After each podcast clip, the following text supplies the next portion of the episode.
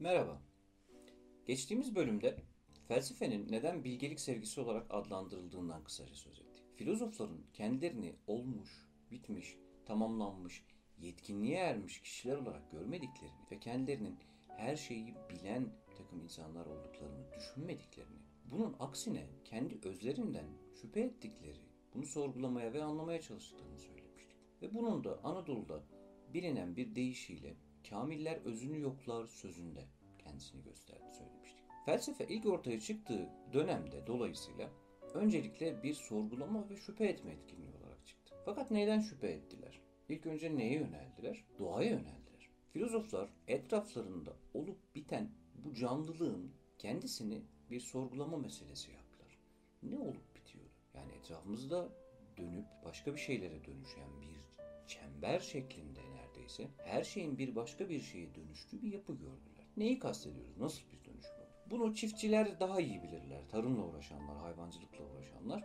Bitkiler bazen kendinden yetişir, bazen bugün tarım koşullarında biz bunları kendimiz ekeriz, tohumlarıyla ekeriz ve yetiştiririz. Sonucunda ortaya bazı bitkiler çıkar ve bunların ürünleri çıkar. Biz bunların bazılarını, e, otların bazılarını hayvanlara yediririz. Hayvanların bünyesinde bu ete dönüşür. Fakat e, hayvanların dışkılarını da kullanırız. Bu dışkıları e, tekrardan gübre olarak bitkilere verdiğimizde bitkiler için besleyici bir etki oluşturdu ve onların daha iyi büyümesine yardımcı olduğunu biliyoruz. Ancak bu bize bir taraftan da şunu gösteriyor. Karşımızda bir ot olarak duran şey bir ineğin bünyesine girdiğinde ete dönüşüyor. Ve hatta kimlerimiz bunu yediğimizde bizim bünyemize de aynı şekilde giriyor ve bir yapı taşı haline geliyor. Ve biz de bunun fazlasını atıyoruz ve başka bir şeylere dönüşüyor. Yani her seferinde bizim canlılığın unsurları olarak gördüğümüz şeyler bir başka bünyeye giriyor. O başka bünye içerisinde zamanını tamamladıktan sonra tekrardan başka bir şeye, tekrardan başka bir şeye dönüşüyor. Bu sadece bitkiler ya da hayvanlar için geçerli de değil üstelik. Suyun döngüsünü takip etmek isteyen biri, yani suyun doğadaki döngüsünü takip etmek isteyen biri, göllerdeki, derelerdeki, denizlerdeki suların sıcak havalarda buharlaştığını ve göğe çıktığını görecektir. Bu buharlaşma bulut oluşumuna sebep olur ve gerekli koşullar oluştuğunda tekrardan yağmur suyu olarak yeryüzüne geri döner. Dolayısıyla bu su yani akıyor olduğunu gördüğümüz su zaman içerisinde göğe doğru çıkar, gökten yağmur olup yere iner ve canlıların bünyesinde yine bir yer edinir. Bu döngüyü sürekli bir halde takip eder. Filozoflar ilk e, felsefeyle ilgilenen kişiler doğanın bu işleyiş halinin kendisinin nasıl gerçekleştiğini merak etmişler. Ve e, tam da bu anlamda felsefenin doğaya yönelmesi ve doğayı anlamaya çalışması anlamında bunu biz bugün doğa felsefesi diyoruz. O zaman için dikkatlerini çeken en temel şeylerden biri bu döngü, az evvel sözünü ettiğim döngü. Bir ikincisi bir bozulma hali. Yani her tür canlı zaman içerisinde büyüyor, gelişiyor ve sonra bozulmaya başlıyor, çözülmeye başlıyor öldükten sonra ve tekrardan yine Türkçe'de kullandığımız tabirle toprağa karışıyor örneğin. Ve bunun bir son olmadığını bugün biliyoruz. Başka bir şeylere sürekli bir dönüşme halinde doğa. Dolayısıyla bu bakımdan ele aldığımızda örneğin az evvel sözünü ettiğimiz gibi bir otun ineğin bünyesinde ete dönüşmesi ya da onun dışkısı yoluyla tekrardan gübre haline gelmesi bize bir e, döngüyü gösteriyor. Sanki çeşitli biçimlerde kendini gösteren hayat, canlılık e, bu biçimlerden birinden diğerine doğru dönüşüyor. Sonra bir diğerine, sonra bir diğerine. Ve biz doğayı takip etmeye çalıştığımızda öncelikli olarak bu döngünün kendisiyle karşılaşıyoruz.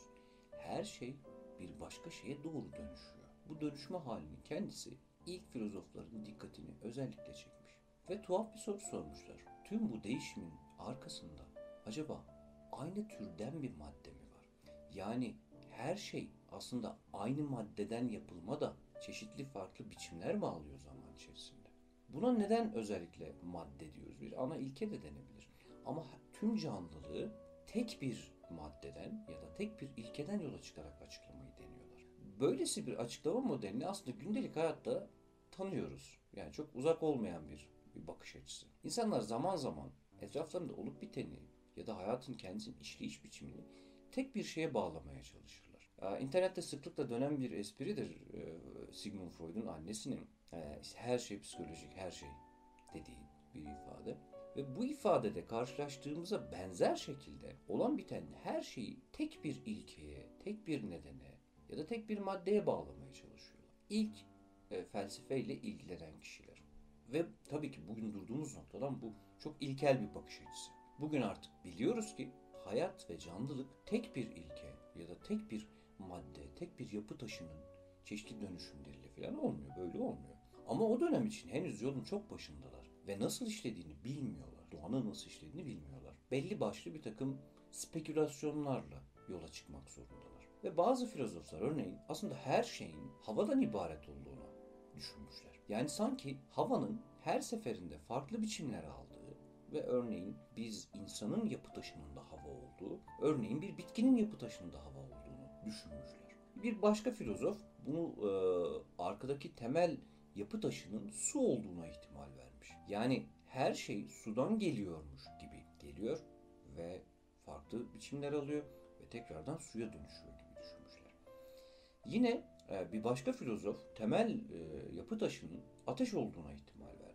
Ki ateşin kendisinin bir dönüştürücü, yakıcı, bazen hatta hayatın çok temel bazı işlemlerini yapmamıza izin veren bir şey olduğunu biliyoruz. Ama ilk felsefeyle ilk ilgilenen kişilerin doğadaki bu bütün döngünün, bu bozulmanın, bu oluş halinin tek bir ilke ya da tek bir maddenin çeşitli halleri olduğunu düşünmüşler. Bu noktada e, felsefenin büyük oranda doğa felsefesi olarak başladığını hatırlatmakta büyük fayda var. Ancak diyelim ki böyle kendinizi yerine koyun. E, böylesi bir filozofun yerine koyun. Ve şunu görüyorsunuz. Etrafınızda sürekli bir şeyleri dönüşen, başka şeylere dönüşen ve bir oluş halinde bir yapı var. O zaman tabii ki bir taraftan da şunu sormanız lazım. Bunlar bu kadar dönüşüyor olmasına rağmen nasıl oluyor da halen birlik içerisinde duruyorlar? Ya da böylesi birlik var mı? Yani tüm bu çeşitliliğin örneğin doğada karşılaştığımız bir sürü bitkinin, bir sürü hayvanın, mikro canlıların, bu suyun, havanın, ateşin,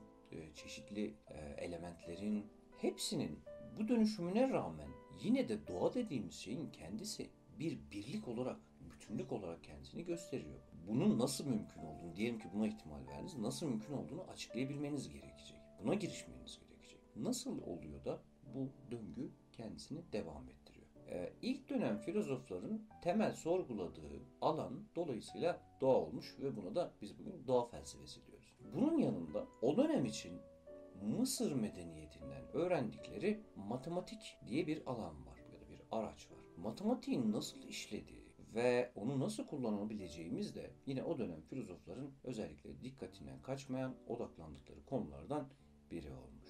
Hatta matematiğin gizemini bugün bile kendi çözmekte zorlandığımız ya da anlamakta zorlandığımız bazı gizlerini o dönem e, bazı inanç konularına çevirmişler. Matematikten ama doğayı anlamak için ne çıkabilir? Böylesi bir bir bakıma ilginç, e, ilkel denebilecek bakış açısından ne çıkabilir? Çoğunuz duymuşsunuzdur Pisagor e, teoremi diye ya da Pitagoras teoremi diye. Pitagoras ismindeki filozof o dönem doğada gerçekleşen bazı olayların matematiksel bazı oranlarla ortaya çıktığını ya da gerçekleştiğini görmüş. Bunu örneklendirelim. Bizzat e, Pitagoras'a e, ithaf edilen onun yaşamış olduğu, e, yapmış olduğu bir gözleme e, yönelik bir açıklamamız olsun. Derler ki Pitagoras e, bir gün demircilerin demir e, dövdüğüne şahit olduğu bir anda demirlerin çıkardığı, dövülürken çıkardığı sesler arasında bir uyum fark eder. Yani bu sesler belirli demirlere vurduklarında birbirlerine uyumlu halde kulağa geliyor sesleri. Ve bunun acaba demirlerin yapısıyla ilgisi olup olmadığını anlamaya çalışıyor. Yani bu demirlerin kalın olmasıyla ya da uzun olmasıyla ya da hangi ölçüde uzun olup olmadığıyla. Dolayısıyla şunu somutlayalım. Bir demir parçası ile bir başka demir parçası arasında nasıl bir oran olursa bunların arasındaki ikisini çıkardığı ses arasındaki uyumdan söz edebiliyoruz. Ve böylelikle bu gözlemi sonucunda demirlerin uzunluklarının oranı ile çıkardıkları seslerin birbiriyle ilgili olduğunu anlamaya başlamış. Bunu birçok farklı alanda daha uyguladıklarını biliyoruz. Ve böylelikle bir fikrin kendisine kapılmaya başlıyorlar. Acaba doğanın kendisi matematiksel kurallara, ilkelere göre işliyor olabilir mi? Bu felsefede o dönem için görülen, yaygın bir şekilde görülen eğilimlerden ve çalışma alanlarından da biri.